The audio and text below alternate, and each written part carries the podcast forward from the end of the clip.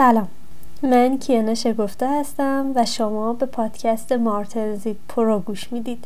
از آغاز پادکست قول داده بودم که مواد دندانی رو در قالب موضوعات کلینیکی توضیح بدم و الان فکر می‌کنم به مرحله رسیدیم که بتونیم موضوعات کلینیکی رو قدم به قدم لابلای بحثای مواد دندانیمون داشته باشیم. بنابراین از این به بعد منتظر اپیزودهای مارتنزید پرو هم باشید. خوشحالم که همراه من هستید. منتظر انتقادات و پیشنهاداتتون هستم.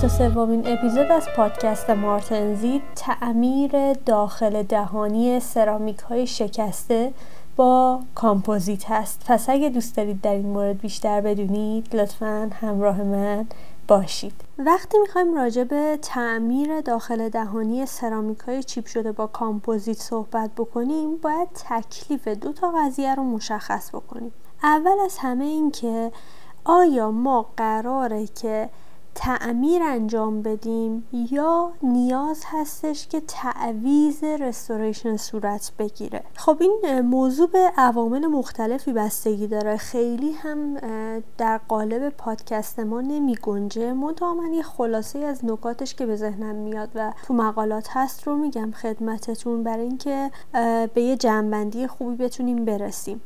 اولین موضوعی که باید برای اینکه بتونیم تصمیم بگیریم که آیا می‌خوایم تعمیر داخل دهان انجام بدیم یا اصلا رستوریشنی که چیپ شده یا شکسته رو تعویض بکنیم این هستش که بیمار چه شکایتی داره؟ آیا مثلا شکایتش از زیبایی یا شکایتش از function مشکل بیمار با این restoration الان چیه؟ موضوع دومی که باید بررسی بکنیم بررسی وضعیت دندانه. یعنی باید ببینیم اون دندونی که restoration روش قرار گرفته آیا کاملا سالمه فقط همون شکستگی سرامیک رو داره یا نه؟ پوسیدگی ثانویه ای داره leakage ی داره؟ مشکل این دندون دقیقا چیه؟ مورد سومی که باید مشخص بشه علت شکست است. درسته که تو همه case ا این شکست به خاطر ذات شکننده سرامیک و به خصوص توی اون case هایی که حالا سرامیکشون به وسیله روش های layering قرار گرفته به خاطر ذات تکنیک layering این اتفاق میفته ولی اکثرا همه اینها معلول یک علت دیگه ان مثل مثلا یک premature contact یا بیماری که ترومایی به اون دندون وارد شده یا عادات پارافانکشنال داشته یا اصلا ما موقع کار کردنمون تراش خوبی نداده بودیم به اندازه کافی فضا نبوده یا حتی مشکلاتی که حین ساخت رستوریشن توی لابراتوار ممکنه اتفاق بیفته همه اینها می‌تونه علت شکست اون رستوریشن باشه. در واقع ما همه اینها رو باید کنار هم بذاریم و حالا عوامل دیگه که ممکنه خیلی هم عوامل دیگه هم نقش داشته باشن همه اینا رو بذاریم کنار هم. بعد ببینیم که حالا از بین دو تا راه حلی که موجود هست یعنی اینکه من یه رستوریشن رو کامل تعویز کنم و یا اون رستوریشن رو داخل دهان تعمیرش کنم کدوم یکی رو می‌خوام انتخاب بکنم؟ خب مسلما تا وقتی که ما بتونیم تعمیر انجام بدیم احتمالا هم زمان کمتری صرف میشه هم هزینه کمتری به بیمار تحمیل میشه. بنابراین انتخاب بهتریه. ولی خیلی وقتا این option تعمیر option مناسبی نیستش. ما باید بریم سراغ تعویض. مثلا یه دندانی که leakage بزرگی داره می‌دونیم که این باید چند وقت دیگه تعویض بشه. یا مثلا این بیماری که یه مشکلی داره و می‌دونیم که اگر من این رو تعمیرش بکنم این هی دوباره با شکستگی سرامیک مجددا برمیگرده. بنابراین این case case تعمیر کردن نیستش.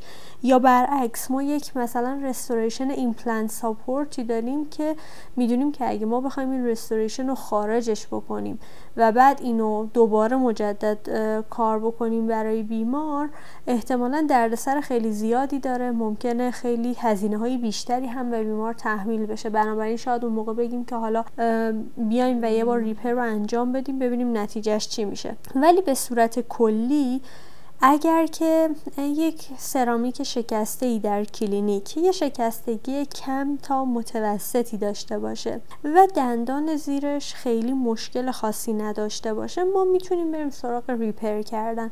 ولی گفتم این خیلی case به case متفاوته و خب خیلی بحث پادکست ما هم نیستش. منتها اولین تصمیمی که ما توی یک کیس باید بگیریم در رابطه با شکستگی سرامیکی این هستش که آیا ریپر کنم یا رستوریشنم رو تعویز بکنم. باید حواسمون به این نکته باشه که پروسه ریپر یه پروسه فوق العاده دقیقیه و کسی که می‌خواد این پروسه رو انجام بده باید خیلی وسواس طور عمل ریپر رو انجام بده به خاطر اینکه کاملا به تکنیک ادهزیو وابسته هستش. بعد از اینکه تصمیم گرفتیم که حالا ما می‌خوایم بریم سراغ ریپر باید بدونیم که خب متد ریپر ما باید به چه صورتی باشه. برای اینکه متد ریپرمون رو انتخاب بکنیم باید دو تا مورد رو در نظر داشته باشیم. ببینیم که اصلا این restoration ی که برای بیمار کار شده بوده نوعش چیه و از اون مهمتر جنس material ی که برای بیمار کار شده چی بوده؟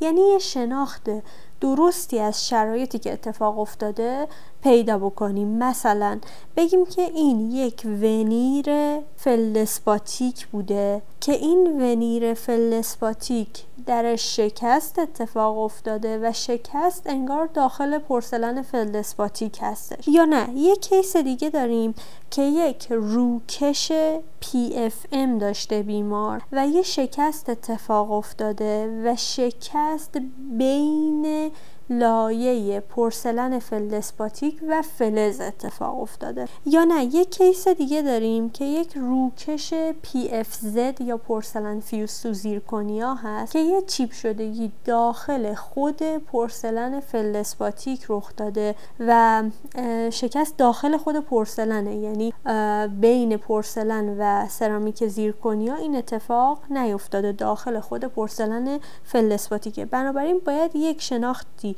از اینکه ما چه نوع restoration ی داریم inlay س onlay س veneer روکش جنس سرامیکمون چی بوده؟ سرامیک فلسپاتیک پی اف ام پی اف زد لیتیوم دایسیلیکیت یا هر چیز دیگه ای جنس سرامیکمون چی هستش؟ و اینکه شکست دقیقا در کدوم interface اتفاق افتاده. بعد از اینکه این به این شناخت رسیدیم که این شکست ما در کجا اتفاق افتاده باید حالا بریم سراغ مراحل انجام کار. می‌خوایم ببینیم مراحل انجام کار برای یک repair سرامیک شکسته داخل دهان به چه صورته؟ اینا رو که مشخص کردیم در مرحله بعدی میریم یه تعیین رنگ از دندان می‌گیریم. حالا بسته به اینکه بعدا می‌خوایم با چه کامپوزیتی ترمیم رو انجام بدیم. اگر Vita shade ه می‌تونیم از shade guide Vita استفاده کنیم. اگر کامپوزیت اون non Vita shade ه می‌تونیم یه مقدار کمی از کامپوزیت رو روی دندان بذاریم یواش cure کنیم و ببینیم که کدوم رنگ مناسب تر هستش. بعد از اینکه تعیین رنگ رو انجام دادیم باید حتما یک isolation کامل تو اون ناحیه داشته باشیم. بهترین isolation هم برای این کار rubber dam ه. اولا که گفتیم چون ما وابسته به تکنیک adhesive هستیم اینجا قطعا بهترین isolation برامون rubber dam علاوه بر این که ما می‌خوایم اون ناحیه ایزوله باشه آلودگی با بزاق برای کار adhesive مون اتفاق نیفته خیلی وقتا ممکنه یکی بگه که این chip شدگی لبه مثلا دندون incisal ه. حالا من یک رول پنبه هم بذارم کفایت می‌کنه. حواسمون باشه اینجا علاوه بر اون isolation چون که ما داریم از اسید هیدروفلوریک که اسید خیلی قوی هست استفاده می‌کنیم داخل دهان باید حتما حتما یک isolation خیلی خوب داشته باشیم وگرنه ممکنه که سوختگی با این اسید برای بیمارمون ایجاد بکنیم. بنابراین isolation رو حتما باید در نظر داشته باشیم. مرحله بعدی بعد از اینکه تعیین رنگ کردیم isolation انجام شد باید اون ناحیه رو با مثلا حالا خمیرهای fluoride free تمیزش بکنیم تا اون ناحیه هیچ گونه آلودگی نداشته باشه. بعد از اون میریم و یک bevel مختصر توی ناحیه شکستگی میدیم.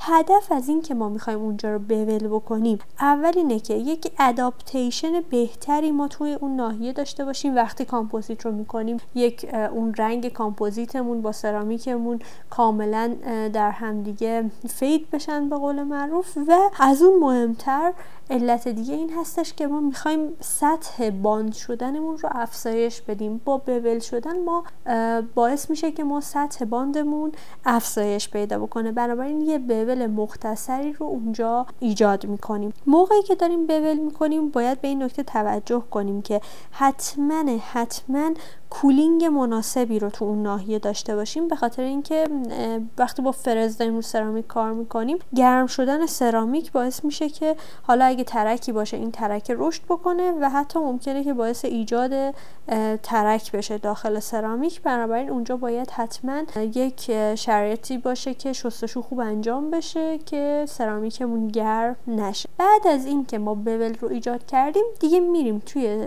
پروسه adhesion قبلا هم بارها تو جاهای مختلف گفتم که در پروسه adhesion ما دو تا بحث مختلف داریم. هر وقت ما می‌خوایم دو تا سوبسترا رو به همدیگه متصل بکنیم نیاز به دو نوع bond داریم. bond نوع اول bond micromechanical ه و bond دوم bond شیمیایی. یعنی هر جا ما دو تا چیز رو می‌خوایم به هم متصل کنیم این دو تا گیر یا این دو تا باند رو باید بتونیم ایجاد بکنیم. برای bond micromechanical بستگی داره که سوبسترای ما چی هستش.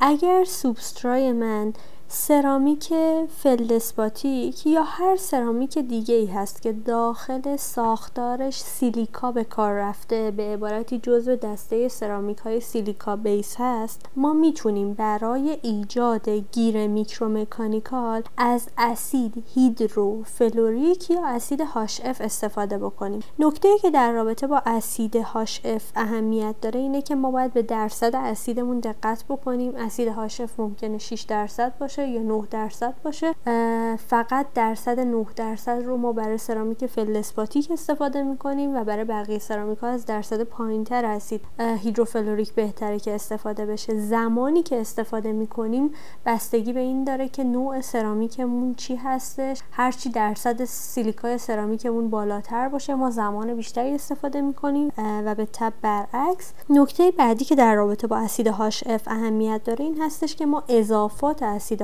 HF رو باید با suction حتما بکشیم و بعد شستشو بدیم که تا حد امکان تماس اسید HF با بیمارمون به حد اقل برسه. چون این اسید اسید قویه و می‌تونه اثرات جانبی بدی رو بذاره برای بیمار. اما اگر که سرامیک ما سرامیک feldspathic یا سرامیک های silica base دیگه نباشه روش دیگه ای که برای ایجاد bond micromechanical میشه استفاده کرد استفاده از air abrasion هستش یا حالا همون sandblast کردن که ما امروزه sandblast های داخل دهانی رو داریم که میشه از اینها برای گیر micromechanical استفاده کرد. و در نهایت اگر که دیگه ما هیچی نداشتیم و هیچ کدوم از این راه ها رو نمی‌تونستیم استفاده بکنیم و برای گیر micromechanical مجبور بودیم یه کاری بکنیم نهایتا یه خشن کردنی با فرز یه مقداری می‌تونه به گیر میکرومکانیکالمون کمک کنه. هرچند گفتم این روش روش خوبی نیست. فقط در مواقعی که ما مجبور باشیم و هیچ کدوم از اون دو تا روش دیگه در دسترسمون نباشه می‌تونیم استفاده بکنیم. یه نکته دیگه که باید دقت کنیم اینه که مثلا اگه می‌خوایم از اسید هاشف استفاده بکنیم بهتره که اون قسمت های دیگه ای از به اصطلاح رستوریشنمون رو که سالم هست و قرار نیستش که با اسید هاش اف اچ بشه رو بپوشونیم. حالا خیلی وقتا میان مثلا با ژل گلیسرین میپوشونن اگر که قابلیت این رو داره که با نوار تفلون پوشیده بشه با نوار تفلون میپوشونن. بالاخره باید اون قسمت سالم پوشیده بشه که اسید هاشف اشتباهی علاوه بر اون قسمت چیپ شده روی قسمت سالم restoration قرار نگیره. پس ما در اولین مرحله از پروسه adhesion بسته به اینکه سوبسترامون چی هست باید یک bond micromechanical رو براش فراهم بکنیم. حالا یا با استفاده از اسید HF در سرامیک های silica base مثل feldspathic یا اگر مثلا زیرکونیا داریم یا فلز یا آلیاژ exposed ی داریم استفاده از air abrasion در مرحله بعدی باید دنبال ایجاد bond شیمیایی باشیم. برای اینکه ما بتونیم bond شیمیایی ایجاد بکنیم باید از پرایمر ها استفاده بکنیم که مفصل توی اپیزود 5 تا 8 پادکست راجع به پرایمر ها انواع مختلفشون صحبت کردیم. اینجا پس برای اینکه از باند شیمیایی بتونیم استفاده بکنیم باید پرایمر استفاده بکنیم. حالا پرایمر ها همراه با ادهزیو یا بدون ادهزیو؟ پرایمر هایی که استفاده میشه باز به چی بستگی داره؟ همونطور که تو اپیزود 5 تا 8 صحبت کردیم بسته به نوع سوبسترامون داره. اگر سرامیکمون سیلیکا بیس از silane استفاده می‌کنیم. اگر که مثلا زیرکونیا ها رو داریم از ceramic primer ها یا zirconia primer ها می‌تونیم استفاده بکنیم. اگر که فلز یا آلیاژ داریم می‌تونیم از alloy primer ها استفاده بکنیم که مفصل اونجا توضیح دادیم. پس ما یه مرحله bond micromechanical ایجاد می‌کنیم و توی مرحله بعدی هم به وسیله primer ها bond شیمیایی به دست میاریم. حالا چند تا نکته تو این پروسه adhesion ش اگر که بخوام بگم. همونطور که تو اپیزودهای primer ها صحبت کردیم primer ها نیازی به cure شدن نداشتن. adhesive ی که معمولا بعد از primer حالا بعضی جاها گفته میشه که بزنید معمولا unfilled resin هست برای اینکه می‌خوایم که یک رزین hydrophobe باشه. اینکه این adhesive تو چه مواقعی استفاده میشه تو چه مواقعی استفاده نمیشه معمولا ما فقط از انواع مختلف primer ها بعد از silane خالص از adhesive یا همون unfilled resin استفاده می‌کنیم. ولی وقتی که از مثلا ceramic primer ها یا alloy primer ها اینا استفاده می‌کنیم یا universal primer ها معمولا نیازی به استفاده از adhesive بعدش دیگه وجود نداره. هرچند در این رابطه خرده نظرات متفاوته ولی آخرین چیزی که من پیدا کردم در این زمینه این هستش که فقط بعد از silane خالص. علتش هم اینه که هدف از این unfilled resin یا adhesive ی که ما بعد از silane خالص می‌زنیم طبق آخرین مقالات فقط ترشوندگی بهتر کامپوزیت یا حالا سمان رزینیمون روی اون لایه silane مون هست و توی primer های دیگه چون که داخل فرمولاسیونشون یک نوع رزین به کار رفته دیگه نیازی به این که ما بخوایم از این unfilled resin استفاده بکنیم وجود نداره. فقط وقتی که ما silane خالص زدیم بهتره که اون لایه unfilled resin بعدش زده بشه. پس تا اینجا ما علت شکست رو پیدا کردیم ناحیه شکست رو بررسی کردیم تعیین رنگ انجام دادیم ایزوله کردیم تمیز کردیم ناحیه رو یه bevel ی ایجاد کردیم. bond micromechanical مون رو به دست آوردیم bond شیمیاییمون رو با primer به دست آوردیم و دقت کردیم. حالا اگه silane خالص زده بودیم بعدش از یک unfilled resin هم استفاده می‌کنیم. نکته بعدی یا مرحله بعدی این هستش که اگر در این پروسه تعمیر ما جایی بود که فلزی expose داشتیم و می‌خواستیم رنگ اون فلز رو بپوشونیم از یه سری موادی به نام opaquer یا masking liner ها یا کامپوزیت های flow opaque یا کلا هر ماده ای که اوپسیته بالایی داشته باشه حالا مثلا کامپوزیت opaque بهتره که استفاده بکنیم تا اون رنگ فلز زیرین رو بپوشونیم. در رابطه با تعریف اوپسیته و opaquer و اینها توی اپیزود 21 و 22 پادکست مفصل صحبت کردیم و نهایتا هم کامپوزیتمون رو لایه لایه می‌ذاریم و cure می‌کنیم و اون ناحیه شکسته رو بازسازی می‌کنیم با کامپوزیتمون. اینکه چه کامپوزیتی تو اون ناحیه گذاشته بشه خیلی تفاوتی نمی‌کنه. هم می‌تونیم از کامپوزیت های micro hybrid و هم از کامپوزیت های nano hybrid استفاده بکنیم. ولی کلا از کامپوزیتی ترجیحاً استفاده می‌کنیم که استحکام بالایی داشته باشه. چون معمولا اون ناحیه fracture ناحیه هستش که یک نیروی احتمالا زیادی بهش وارد می شده و بهتره که از کامپوزیت های استفاده کنیم که استحکام نسبتا خوبی داشته باشن. و در مرحله آخر هم بعد از اینکه کامپوزیتمون رو لایه لایه گذاشتیم و cure کردیم polish نهاییمون رو انجام میدیم و حتما یک adjust occlusion خوب هم توی اون ناحیه انجام خواهیم داد. خب این از اپیزود 23 پادکست. پادکست مارتنزیت رو مثل همیشه می‌تونین از سایت Dentloop به آدرس dentloop.ir کانال تلگرام و اپلیکیشن های پادکست مثل Apple Podcast، Google Podcast، Overcast، Castbox و Pocket Cast گوش بدید کافی مارتنزیت رو به شکلی که نوشته میشه یعنی M A R T